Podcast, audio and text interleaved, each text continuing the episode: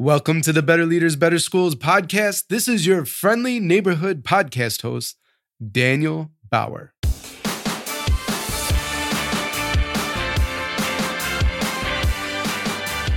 Better Leaders, Better Schools is a weekly show for ruckus makers. What is a ruckus maker? A leader who has found freedom from the status quo, a leader looking to escape the old routine, a leader who never, ever gives up. Today, I interview Franklin Day. Like Franklin, I bet you can relate to being exhausted at times as a leader. We have a strong why that drives our work and helps us move forward. It's like a beating drum. The why is consistent, it's always there. It's beating. The why, in some sense, is the heart of the organization. You, ruckus maker, are the heart of the organization. But how about when the organization and its different parts and people aren't responding like we'd want? Maybe they reject the why. Maybe change is just happening too slow. As leaders, we can get exhausted beating the drum consistently, and that's just considering school. What about our children? What about our family life? What about our personal life? You'll love this episode because we discuss how Franklin deals with being resilient and dealing with exhaustion. Franklin is also a guru when it comes to special education. So if you need to level up your SPED knowledge, this show is for you. And finally, Franklin, I am lucky enough to call a friend. We've worked together for over a year in the mastermind, and we touch on this experience near the end of the episode. So, Ruckus Maker, Thanks for being here. And before we jump into the episode, let's take some time to thank our show sponsors. The Better Leaders, Better Schools podcast is brought to you by Organized Binder, a program designed to develop your students' executive function and non cognitive skills. Learn more at organizedbinder.com. The Better Leaders, Better Schools podcast is brought to you by TeachFX who believes that the more students talk and are engaged in class, the more they succeed in school. Learn more at teachfx.com. I we're joined again by Kelly Crane, expert coach at Better Leaders, Better Schools, with today's tip of the week for ruckus makers. What do you have for us today, Kelly? Today, Danny, we're going to talk about meditating. And I think it is very important that everybody takes the time to take care of themselves, take a few minutes and find time to just really reflect. You need to meditate and just live mindfully. So the tip is called Headspace. And it is for you to get started and really take care of yourself. There's hundreds of themes and sessions, everything from stress to sleep to focus, anxiety. And there's like some bite sized um, guided meditation uh, sessions for busy schedules. So that's really cool for those of you, which is all of you that have a busy schedule. And so, you know, you can turn that on and it kind of guides you through the meditation process if you have not done it before. And it will show, it's proven that it will reduce your daily stress. So it'll help you stay focused and you will be feeling great after you meditate, but you have to keep with it and it is self discipline. So, Headspace, I use it every day and it is awesome. I use it as well, so I could uh, vouch for Headspace Ruckus Makers. I actually have the uh, the paid version, but there's free as well. I think there's some meditative or I don't know guided meditations for kids in there. There's unguided as well. It's just it's, it's a really great app. Uh, I also use the Waking Up app and then one called Oak. So you could say that I, I try to be mindful quite a bit. So I really appreciate you sharing this. And in addition to it decreasing my stress, Kelly, I've found that it helps me focus a lot more. And prior to meditating, I think that I was a lot more distracted when I worked. And now I could really zone in and focus on the one thing and make sure that I, I keep it the main thing as well. So there is free, there is paid. Where can people get this app? So you can just go to the App Store and just uh, type in Headspace and download it there. It is, you know, there are uh, different packages and plans that you can purchase. The most popular is $7.99 a month. So it is a great tool and it does cause you to slow down and just sit and, you know, meditate for a while. And if you've never done that, and try to get all the things out of your mind, you need to do that because it is you have to learn how to do it. It's not easy. Definitely. And I'll say this too for those of you that are starting out with meditation, you're going to have to reset many, many times, and that's normal. That's a part of the process. Thanks, Kelly, for sharing this tip of the week with the Ruckus Makers. And now on to our leadership conversation with the mastermind, the No Pockets Group very own Franklin Day. Hey, Ruckus Maker, Daniel here from Better Leaders. I'm joined with my friend Franklin Day. Uh, he is amazing. You're in for a treat during this conversation. He's the Associate Director of Special Education in Spokane Public Schools with responsibility for legal issues, compliance, and supervision of related services and providers. He has worked in mental health, early intervention, public and private preschool, public and charter schools, and in higher education systems as an ABA therapist, a school psychologist, and a school district administrator. Welcome to the show, Franklin. Thank you. Thank you very much. It's wonderful to be here, and I'm excited for the conversation we're going to have today. Well, I appreciate you scheduling this. And we're going to start off with a bang. You know, ah, we were talking in the pre chat. I could see it a bit on your face, and, and something I've admired about you for a long time now. Uh, we've known each other for just about a year. Uh, I see how committed you are to the work and to what you believe your mission is.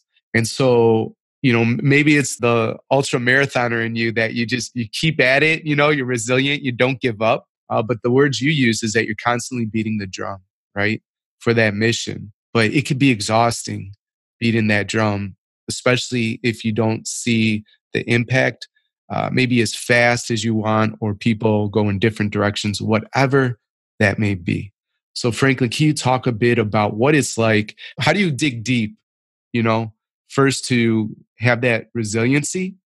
And then what do you do right when it gets exhausting? So i am as you mentioned a runner and i actually run every day. My day starts out with a run. That's my centering grounding force. And the work that i do is in that realm of special education. I am always fighting for change to improve our programs to improve the services for students and it is really perseverance. It's that same message over and over. I don't believe anybody ever really hears the message until we've said it at least five to seven times. And that language has to be the same every time in order for people to understand what we're talking about and to get that concept and that application into mind so that they're ready to move forward. When it comes to change, change is hard. Adults have difficulty with change, children have difficulty with change.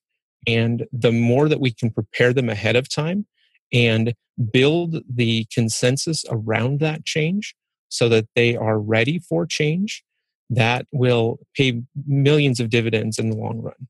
As you, but it, that's the hard part is as you are building up that that reservoir of support for change you're also having that same conversation over and over and over.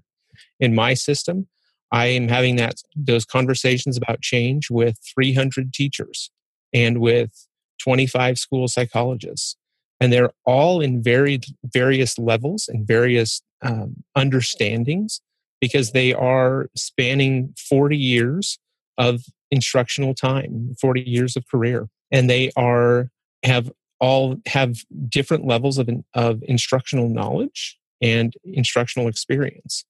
And so the conversation is the same conversation, but it varies every single time. And it truly does.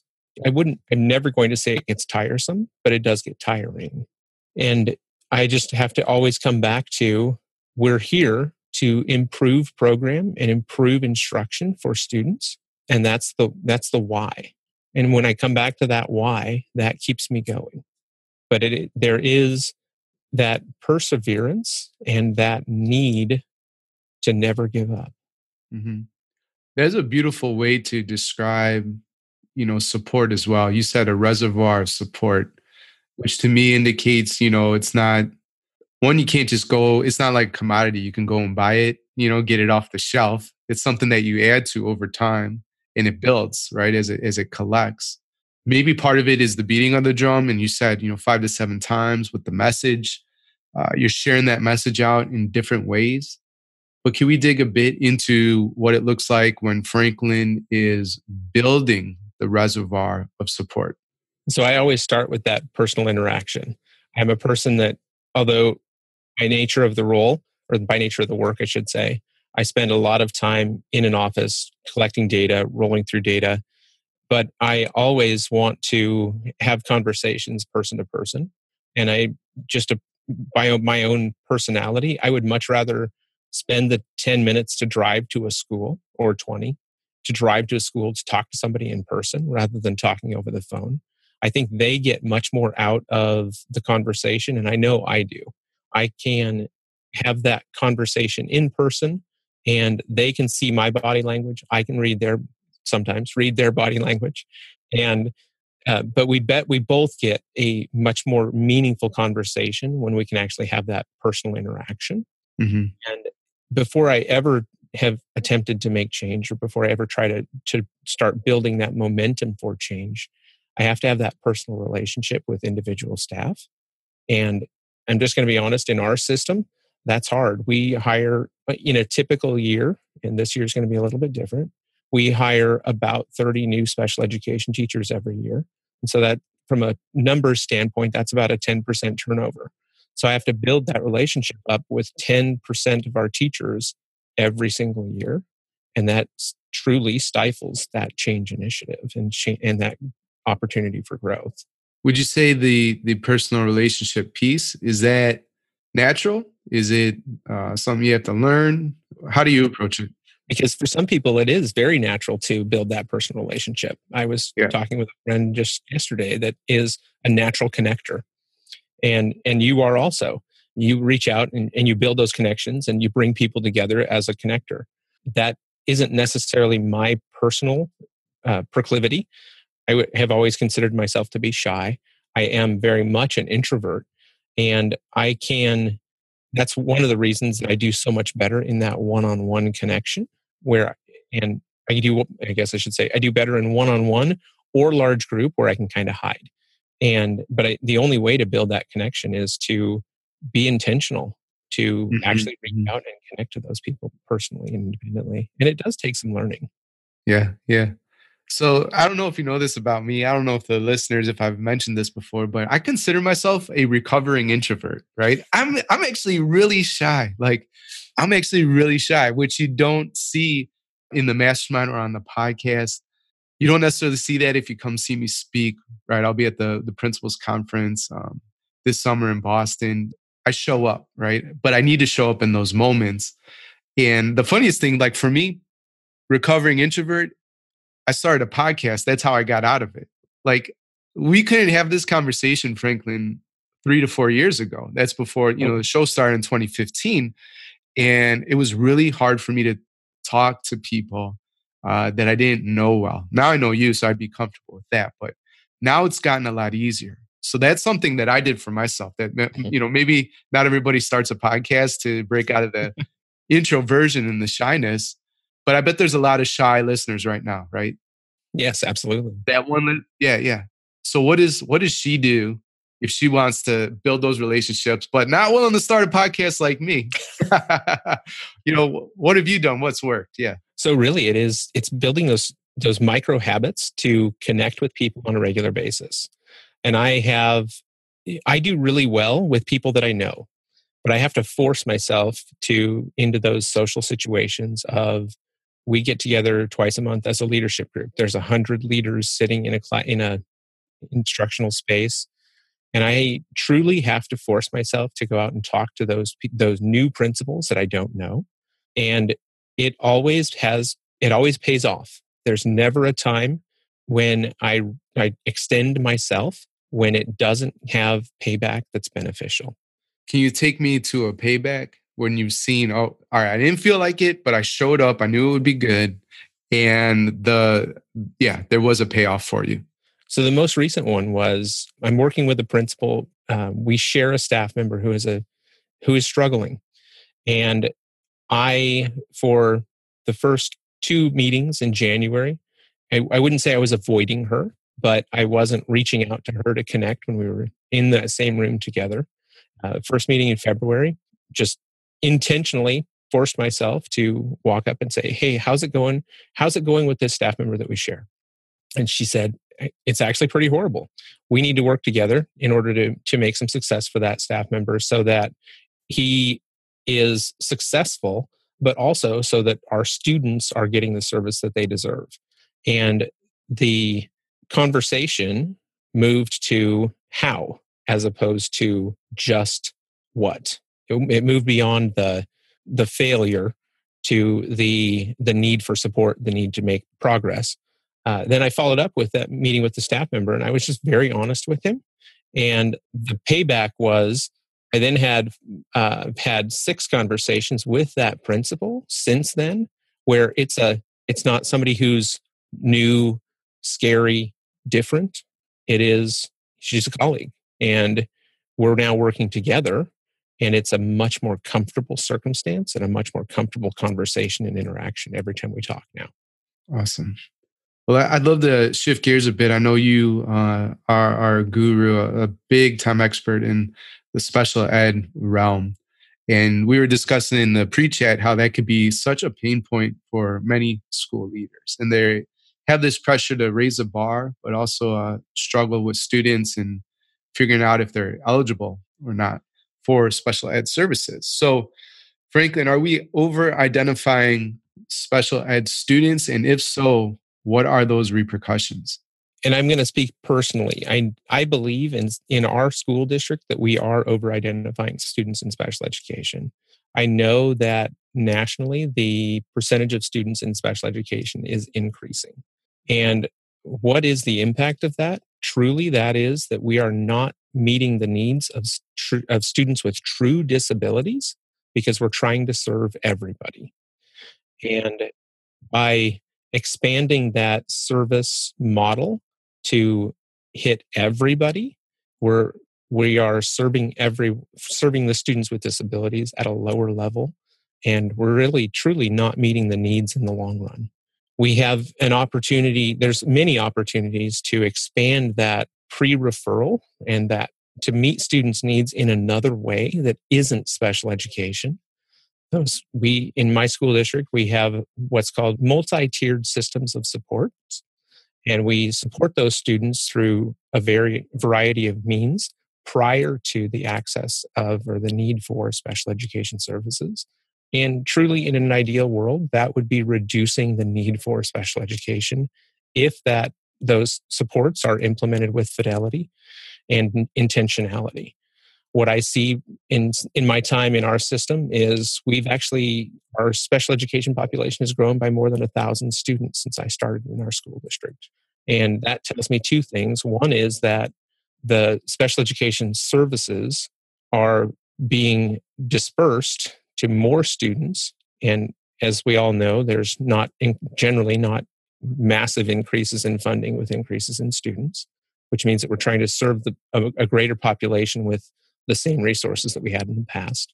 And our it also means that our pre-referral system is not it's not filtering out those students that just need help from the students that have disabilities.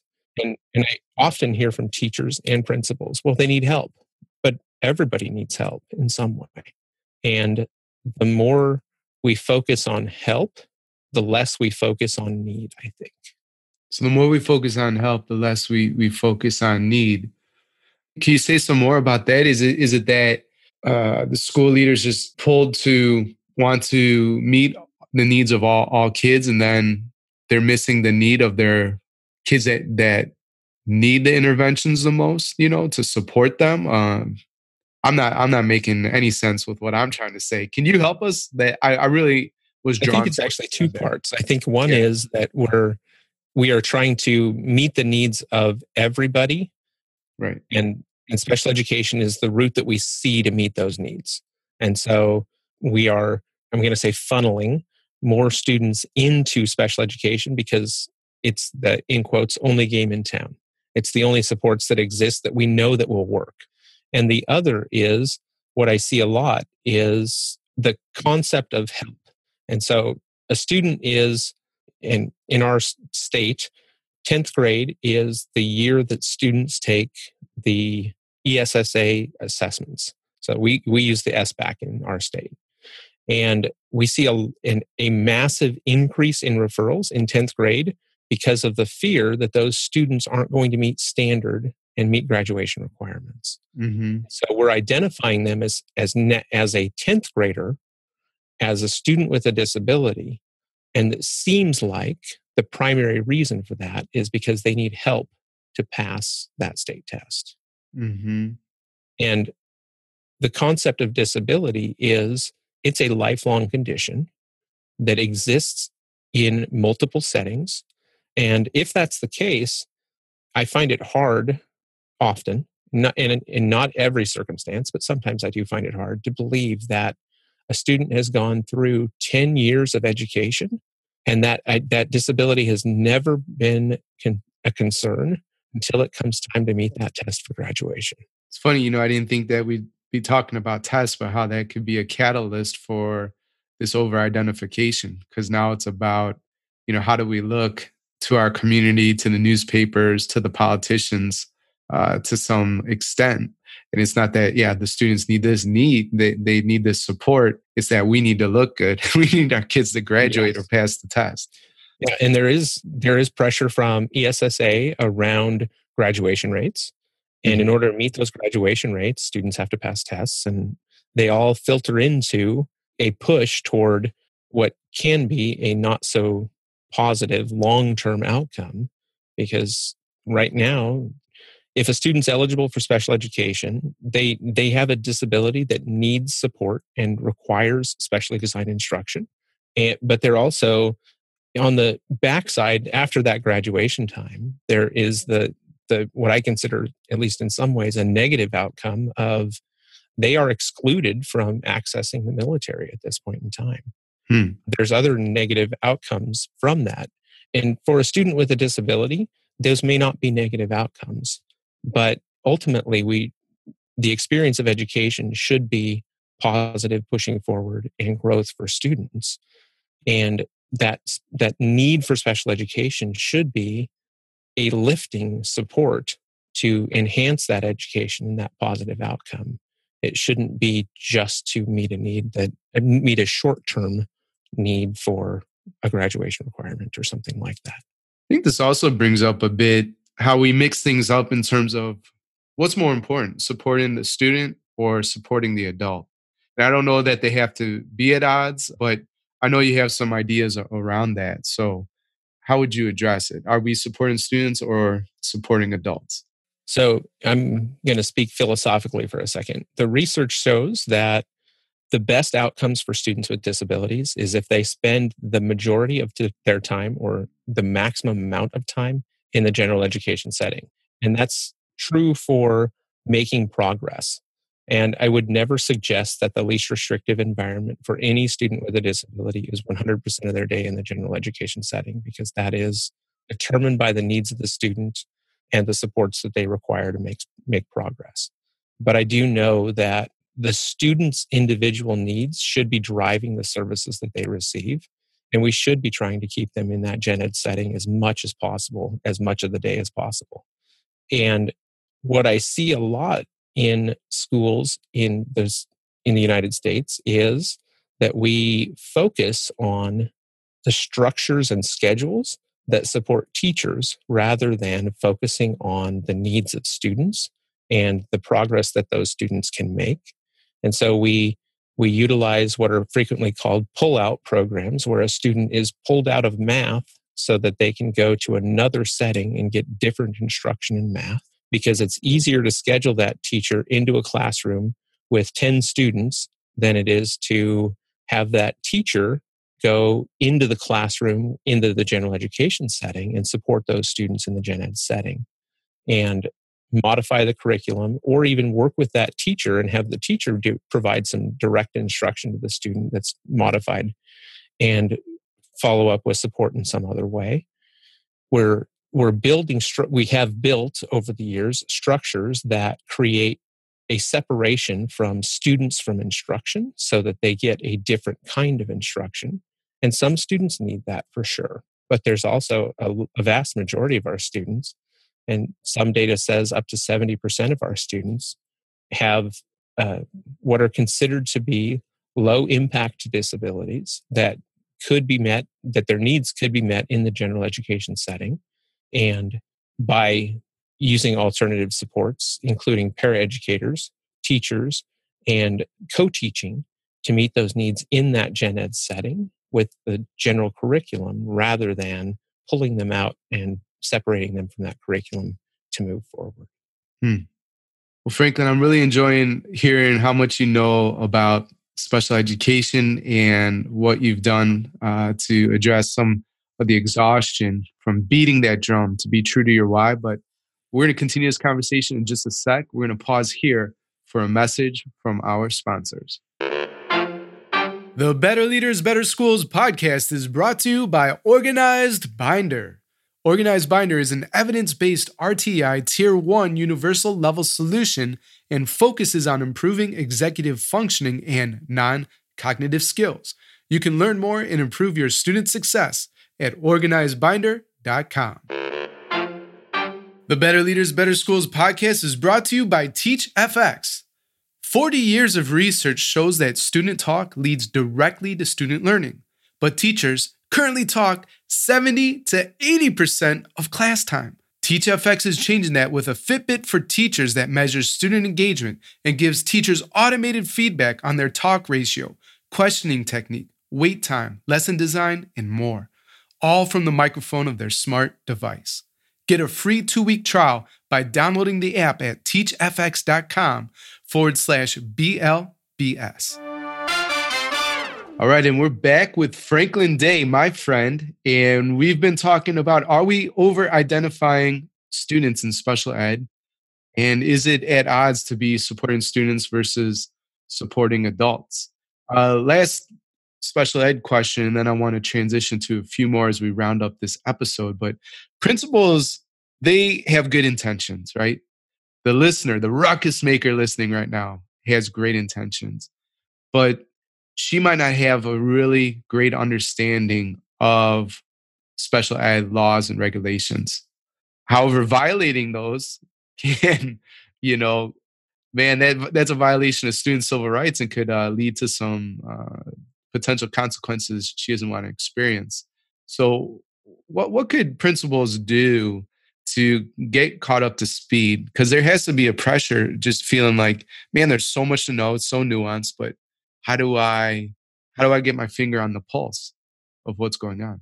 I always like to remind my principals that I work with that ultimately the principal is the person who's responsible for the implementation of each student's IEP, at least in the United States. And principals have a lot of weight on their shoulders when it comes to special education. They have to know, and I, I don't want to say that they have to know the law, they have to know if the IEP is being implemented, how it's being implemented. And they really have to ensure that the student's needs are being met and the student is making progress.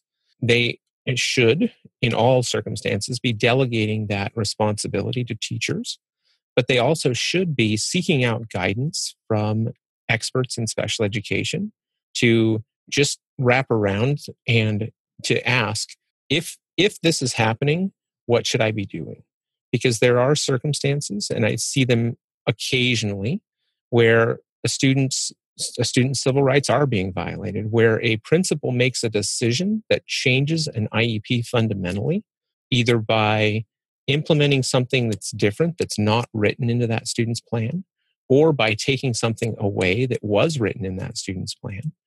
Last week, I had a parent email our superintendent and the superintendent of the public schools in the state of Washington because he misunderstood a conversation with a principal where the principal he understood the principal to say we're taking away this service which this service in this case was a paraeducator.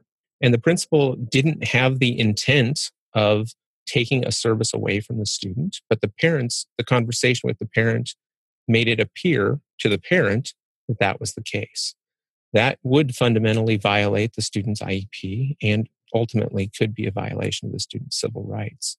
If that principal had reached out to and, and had a conversation with a special education director or somebody who had some, some deeper background in special education, we could have given her some conversation points and some language that would have been more understandable for the parent. It, not going to say that the parent wouldn't be upset, but they could have had a different conversation with the parent so that that nuance came through.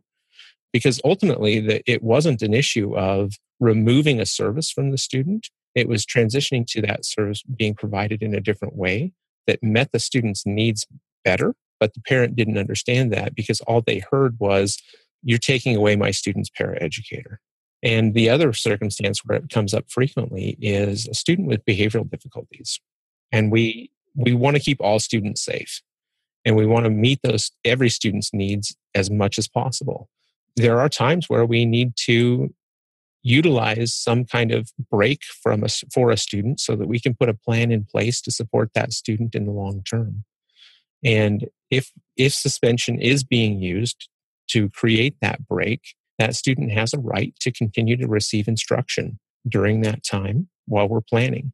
And we also don't want to don't want to utilize suspension and i'm just going to be biased and say we don't want to utilize suspension unless it's absolutely necessary but we also don't want to, to overutilize suspension or expulsion which is a violation of IDEA and it does it always negatively impacts a student's instruction because they don't have uh, access to quality teaching when they're suspended or expelled Thanks. Uh, that was a tough one. So,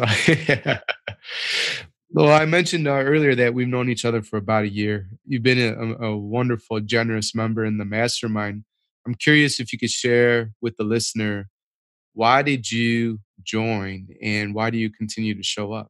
So, I joined the mastermind because I was looking for the opportunity or the I felt a need to grow in my leadership.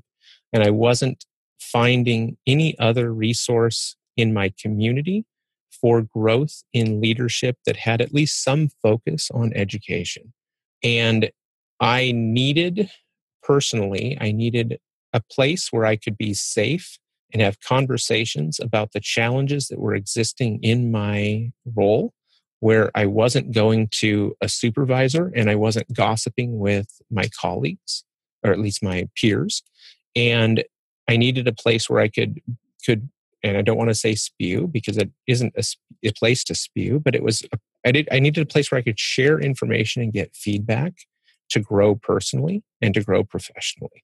And why do I st- why do I keep coming back?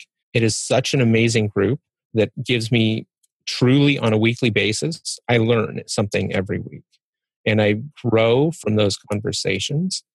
Whether it is a conversation about a staff member or responding to requests within the community or a, a different perspective on how to support teachers in a building. Every week, I learn something new that I would never have the opportunity to do without that mastermind access. Mm, I appreciate you sharing that. And, and you you mentioned some examples there you know, generally in terms like how you might respond to somebody within the community or whatever. Has there been a recent uh, session that we've had that really resonated with you? Like, wow, I didn't even know that existed, or uh, I can't believe so and so is thinking about leadership that way. That it just, for whatever reason, you know, it, it resonated with you. Well, and actually, the the most recent there was a conversation recently about a professional coach that it just made me truly reflect on what that opportunity for growth would look like. Mm-hmm. Um, and this actually happened in, in, in Voxer on the side, uh, but it was all mastermind members having the conversation. And it just made me, it made me realize, it actually maybe not, not realize, it made me reflect personally on what that would look like if it was me mm. and how I would be responding. And the, the member in question was truly struggling with the conversation or the, the concept, I should say, not the conversation.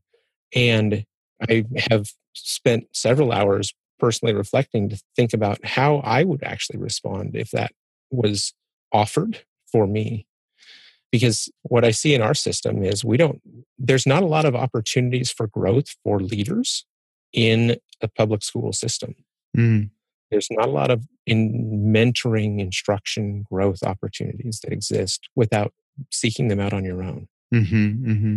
Yeah, I think uh, you know people that are familiar with the story. That's why this all exists. You know, I felt that as an aspiring, growing leader, uh, so I started the show, and then I joined the mastermind self myself in 2016 with my mentor Aaron Walker. I've been in there for three, four years at this point, and uh, experiences so much personal growth that I looked at our industry. I said, "Who is doing that? Who's doing that for us?" You know, and so I'm glad to hear that that you have gotten some value from it, and I think it's quite powerful. You didn't know I was going to ask that question, and uh, I had no idea that it would go to, hey, well, it was a conversation that we actually had outside the mastermind, but with mastermind members, you know, about this situation. And I, am blown away that you said you reflected on it for hours, how you would approach. But it that doesn't surprise me. I know how much of a deep thinker you are, right? But the fact that this situation somebody else is experiencing, you putting your own perspective, putting yourself in their shoes and how how it might uh, impact you. That, that's pretty amazing. So I just want to say thanks for for sharing that. Hmm. I don't know. I want to I, I want to bring the listener with us because I want them to get more value from that conversation. But I don't know if we could uh, pull that off. Or, I don't, I don't want to violate uh, the confidence. Of yeah, yeah, that's the mastermind. yeah, well, so. yeah, that's a big part of what we do. So, okay, cool. Um, well, let's end with uh, last two questions. Everyone's very, very familiar with. You know, if we put a message on a school marquee, not we, you. If you put a message, because you know we might not come up with the same message. That's okay. But you put a message on school marquee across the globe for just one day. What would that message read, Franklin? That message would be meet everyone's needs. Hmm. Because if we meet everyone's needs, the world will be a much better place. And imagine the growth we could make just meeting everyone's needs for one day, whether that is a need for food, a need for understanding of division, or the social skills that it takes to be a member of society that growth would be uh, outstanding. Yeah, meet everybody's needs. And then you knew this question was coming up. It's the big one. You're building a school from the ground up. You're not limited by any resources. Your only limitations, your imagination. How would Franklin build his dream school? And what would be your top three priorities? Well, my dream school, and I and this is a question because I've listened to the podcast for you for a while, and uh, I knew it was coming, and so I've been thinking about it for probably three months at this point. Oh man! So we are actually in the process of building new middle schools in our system, also. And so one of the things that we would have, what I would be flexible instructional areas, intentional commons areas that support instruction. And one of the things that I've heard recently was this concept of having a central corridor in a building that is actually also your library. Hmm. So we don't really have a lot of problem with students stealing books, but imagine if we did. Hmm.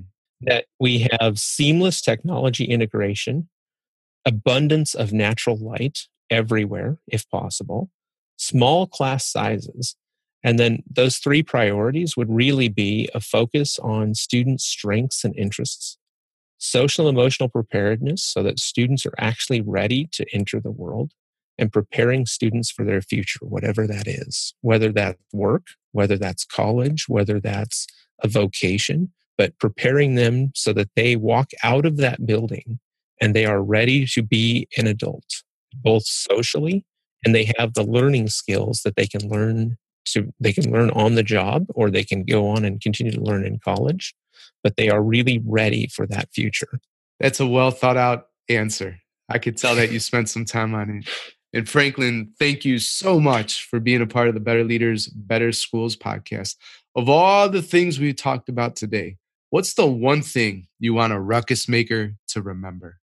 Be persistent and make sure that your message is out there and keep banging that drum no matter how hard it gets. Thanks again for being on the show, Franklin. Thank you. It's been a pleasure. Thanks for listening to the Better Leaders, Better Schools podcast, Ruckus Maker. If you have a question or would like to connect, my email, daniel at betterleadersbetterschools.com or hit me up on Twitter at Alien Earbud. If the Better Leaders, Better Schools podcast is helping you grow as a school leader, then please help us serve more ruckus makers like you. You can subscribe, leave an honest rating and review, or share on social media with your biggest takeaway from the episode.